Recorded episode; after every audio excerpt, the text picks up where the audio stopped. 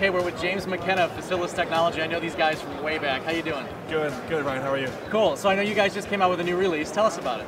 Yeah, six point one is out, and it's, it includes some of the features we talked about at I B C.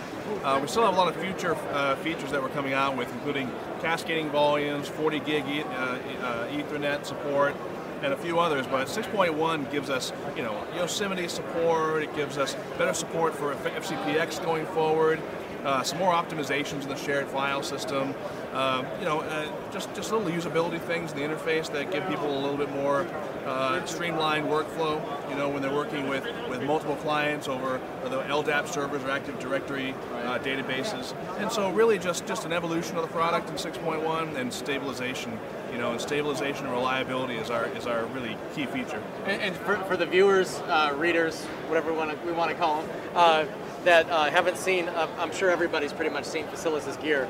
Uh, it's pretty nice stuff. So just tell us a little bit about it for maybe someone that might not be familiar. Sure. Well, this is shared storage for post-production, of course. And so we're doing uh, we're doing servers, and we're doing shared file system. We're doing network connectivity, uh, fiber channel, and Ethernet. Here I have four K files playing back on fiber channel. Uh, around about eight or nine hundred megabytes a second, U H D, high bit rates, uh, and I have just regular Ethernet clients. I have uh, an asset management system here on my new Mac Pro, along with uh, you know, running Avid, running uh, Premiere Pro, over ten gig R J forty-five. So we have so many options of connectivity and flexibility there.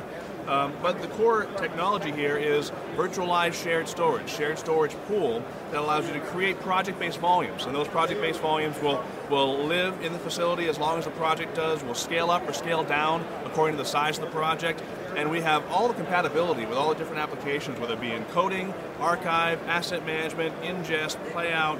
Uh, we qualify everything, and we're really the source for a lot of the expertise that people come to when it, when it comes to integrating shared storage with all this, these products in the environment. And, and with the sizing up and sizing down, I assume that doesn't affect the data at all. No, not at all. And, and everything we do, including the cascading volumes feature that we're coming out with soon, uh, includes the ability to maintain the data you have and expand the size of the, the volume, expand it into new servers, into new groups, wow. And basically just, you know, span that data into new places uh, for the very large and scalable work groups that we're supporting these days.